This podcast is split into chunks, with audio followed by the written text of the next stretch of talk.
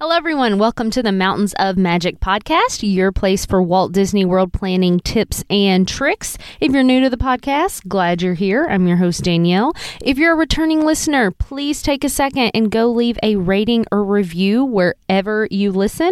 Any Apple podcast reviews that I can get to and read, I will share on the show. So appreciative for you listening in. And this is episode ninety-four, More Changes to Disney Genie Plus and Make Making your own Genie Plus strategy.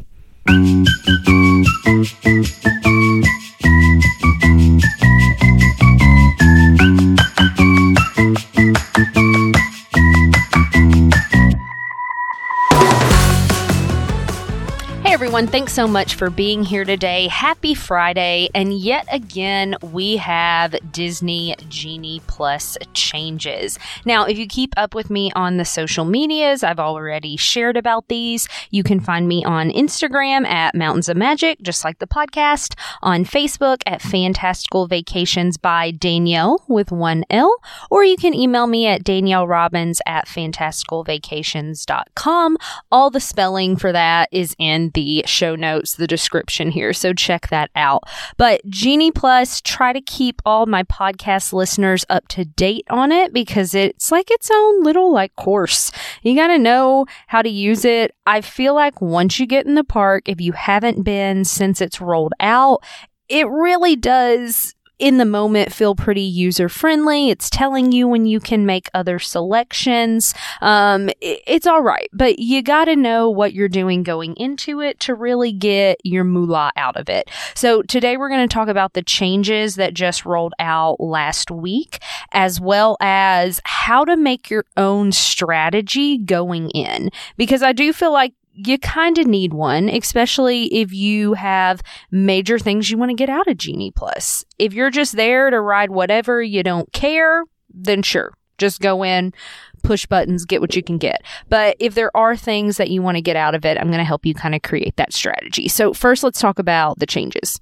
So a couple of months ago, Disney came out with kind of like a teaser saying that changes were coming to Genie Plus to help the guest experience. Now, backtrack for just a second. If you don't know what Genie Plus is, please like go back and listen to some episodes that have Genie Plus in the title. But basically, this is a paid system that's allowing you to skip the lines at most of the attractions in the theme park.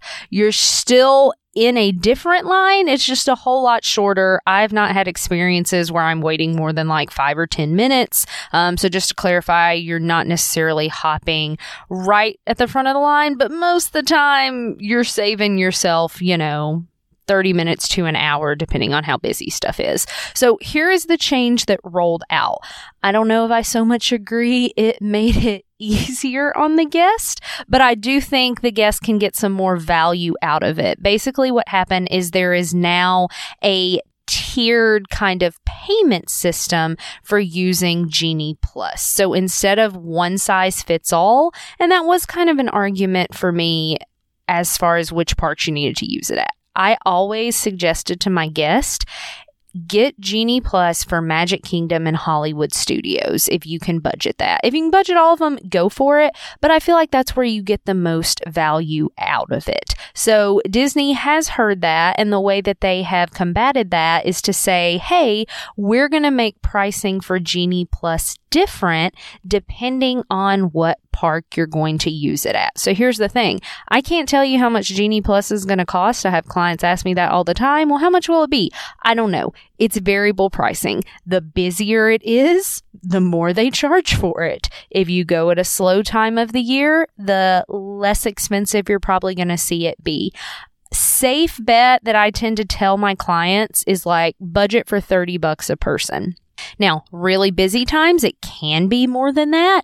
But if they're going, you know, middle of summer or like right when school goes back in session, it's probably going to be less. But I would much rather tell you to over budget and have you be pleasantly surprised than me tell you it was going to be twenty dollars and it actually cost you thirty-five dollars. So that just tends to be the number that I throw out there. Budget thirty bucks a person.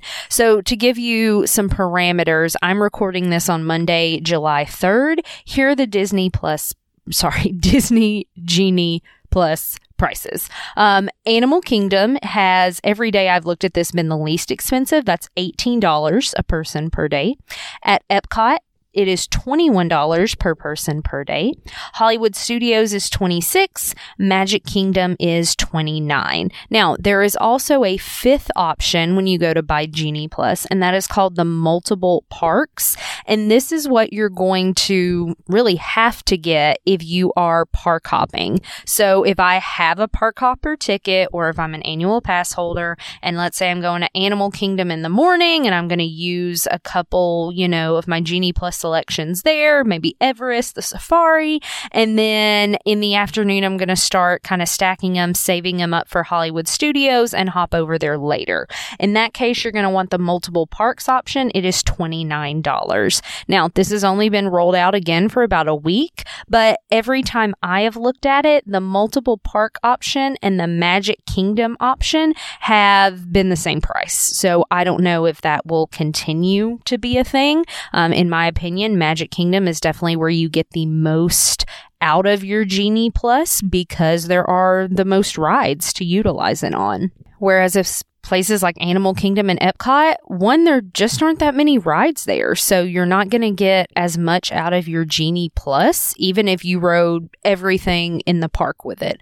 Um, so this is, like I said, I think helping you out if you're planning to use it at Animal Kingdom and Epcot, because, you know, before they did this, the Genie Plus may have been, you know, twenty-five bucks a person for today. But now if you're going to those two parks, you get it a little bit cheaper.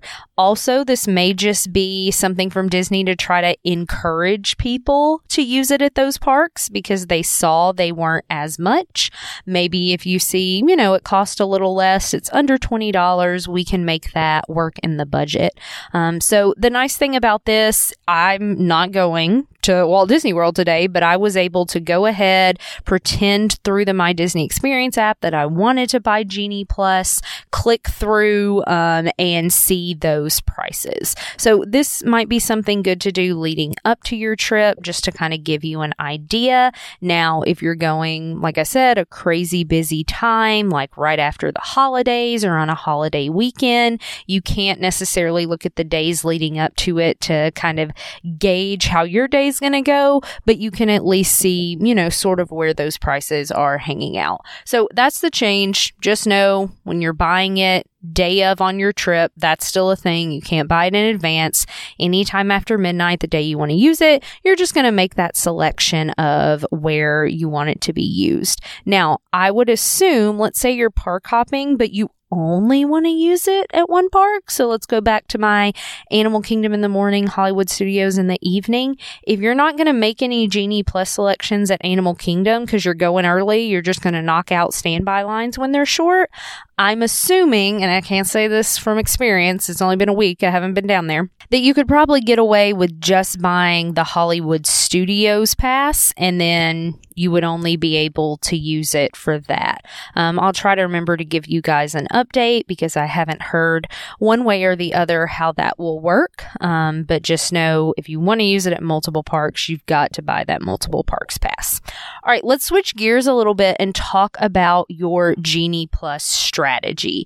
So with strategy, it's mostly so whatever is most important to you to do in the theme parks, you're just making sure you get it done. And, you know, even better if other things can happen, but, you know, letting everyone in your party kind of pick their one or two most important things that they want to do and go from there. So the biggest tip I can give you for making your strategy is actually to go to the tip board. So right now I'm logged into my My Disney Experience account. So I'm doing this with you real time. You can follow along with me. You click the three little lines in the bottom right corner. That's your menu. And then you can click on tip board. Okay. I would suggest doing this a little earlier in the day. Um, remember, most of your parks are probably opening eight or nine o'clock Eastern time. So getting in there, like I said, any morning you got free a little early, that's going to give you kind of the best gauge of what's happening. Definitely, I'd try to do this before noon, but it's later than that. I'm still going to roll with it. So your tip board is going to default to a park. Mine is on Magic Kingdom right at the top, but you can see underneath that where you can change parks if you want. And we'll do that in a second. So here's how you're going to utilize your tip board to make your Genie strategy. Scroll down this sucker. Take into consideration what time it is right now. So as I'm recording this, it's three p.m. on the dot. I see that the Barnstormer has a Genie Plus return time of four. Okay. All right. That's only an hour from now. I see Big Thunder Mountain return time at five. And that's telling me Big Thunder, bit more popular than Barnstormer. It's got pushed out, you know, a little bit further. Um, if I keep scrolling down, I see that Jungle Cruise has five thirty, so two and a half hours from now. So that one was pretty popular. Um, six o'clock to meet Cinderella. So people really like that. Um, Peter Pan's Flight. I'm surprised these aren't sold out, to be honest with you. That's kind of what I thought was going to happen. Um, Peter Pan's Flight is pushed all the way to seven p.m. at this point. It's three. That's four hours from now. So here's why I'm bringing that up. If Peter Pan's Flight is, you know, important to my people, if I wait, you know, another hour or two, it may not be available anymore. I may not get to ride that. So it's super important that I get that earlier in my day rather than later. Um, this is looking like a chill day at Magic Kingdom, but a lot of times by this time in the day, some of these Genie Plus selections will sell out. So going to the tip board kind of lets you see which rides at each park are the most popular. So if I want to get a Genie Plus for those, I'm probably going to put that earlier in my day than later. So from my experience, things like Peter Pan's Flight, Space Mountain, and Jungle Cruise are kind of three of the top dogs for Genie Plus. Now, Seven Dwarfs Mine Train and Tron, very, very popular. However, those aren't on regular Genie Plus. You have to do an individual lightning lane for those. Also, kind of crazy, those are both still available for purchase right now, which is a little wonky on this um, random Monday that that would be a case. Those normally sell out a little bit earlier. So if you were going to do those, I would suggest buying them, you know, earlier in the day. And you actually could still enter the Tron virtual queue. That is not common, my friends, but I'm just being transparent about what's uh what's happening today. Um, so using this to go and look at the order that the rides are selling out is really helpful. So I'm going to change parks real quick and look at Hollywood Studios and see if this one behaves a bit more like what I'm thinking. Okay. So it's three o'clock where I am right now. I could book a Genie Plus for Alien Swirling Saucer in five minutes. I could go get on that ride. That's telling me that's not a big hot ticket attraction. Like if I'm in between things and waiting on something that's pushed more than two hours out, maybe I grab that, but that's not going to be like a quick first thing to do. Um, same thing with the Frozen show. I don't normally suggest doing the shows on Genie Plus at Hollywood Studios just because normally the standby isn't too long, but if that's important to you, go for it. However, if I keep scrolling down, I see that it's going to be almost three hours before I could get on Rock 'n' Roller Coaster. Okay. And that only gives me a couple hours before the park closed. Same thing with Tower of Terror. So if you've got rides at Hollywood Studios that I would suggest getting first thing, um, lots of them, but Slinky Dog Dash tends to sell out pretty quickly, as well as Tower of Terror, Rock 'n' Roll Roller Coaster, um, and even Mickey and Minnie's Runaway Railway.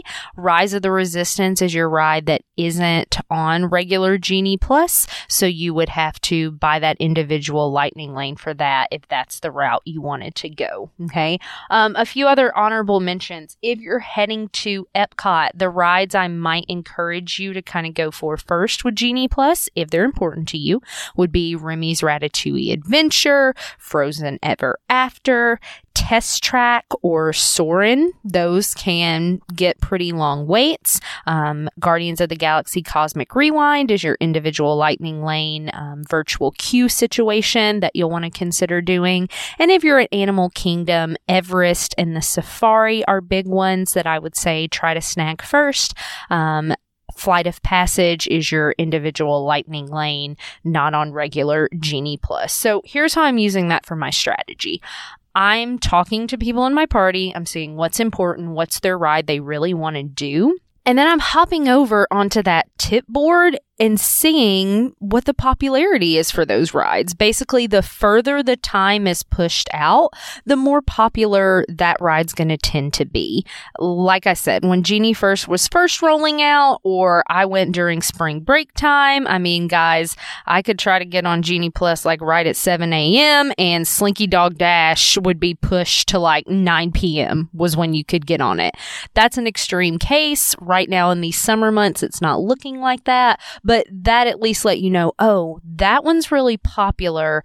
If I want to use that with my Genie Plus, I need to get that earlier in the day.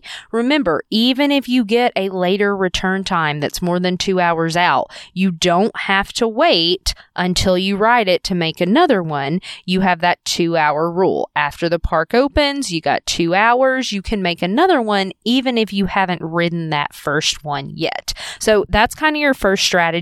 If your family really wants to do some of these heavy hitters, um, go ahead and make the reservations for those first. While it's still early in the morning and the parks aren't that crowded, go around and ride other things that have a short standby time.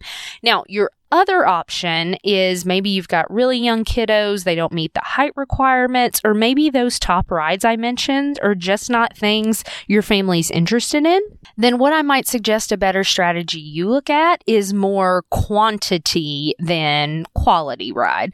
I just say quality because they're more popular. That doesn't mean there aren't great family-friendly, no height requirement rides. So in that case, you're maybe looking at the other end of the spectrum of the rides that, what ride can I get on five minutes from now? I go scan, I do it, I look for the next one, I make another Genie Plus, I go hop on that. So then you're keeping all your people busy with lots of rides. You may get lots of steps in going around the park, um, but you can kind of utilize that strategy if those heavy hitters aren't important. And then if a few heavy hitters are, guess what? You get those, you fill your time with short lines and other things as you're waiting and kind of go from there. But the biggest thing and the reason I tell people to kind of strategize is I don't want you just assuming, oh, I'll get a Genie Plus for that later, later, later, and then it sells out. So knowing what's popular, what people tend to go for first, just having that on your radar can just make your day a little bit more magical. All right, friends, hope you enjoyed your Genie Plus updates. I'll be back whenever we get more of them. And hopefully this gave you a place to go to kind of get strategy and put ideas in your head of those rides that tend to get pushed back the furthest first, so that if they're important to your travel party, you can go ahead and snag them. But as always, I thank you so much for listening and hope you have a magical day. Bye-bye.